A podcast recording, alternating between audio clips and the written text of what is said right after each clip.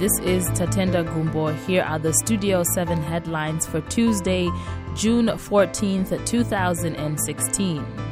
Former Vice President Joyce Mujuru, who is now the leader of the Zimbabwe People First, is planning to hold a star rally next week.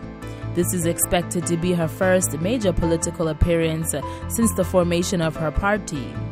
A good attendance of the rally will be a clear indication that she has the political stamina to fight for the presidential seat. Some civic society leaders have criticized Parliament for not allowing adequate public consultations on the proposed local government laws amendment bill, which they say does not address important national issues such as devolution of powers to provinces. Widows, orphans, and elderly people express dismay over the way food aid is being distributed in some parts of Manicaland province ravaged by drought.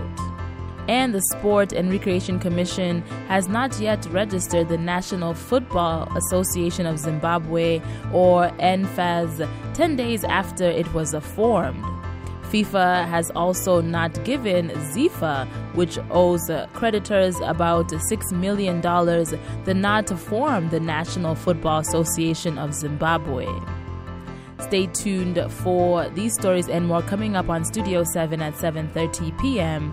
on 909 medium wave and on the 4930 5940 and 15460 shortwave frequencies.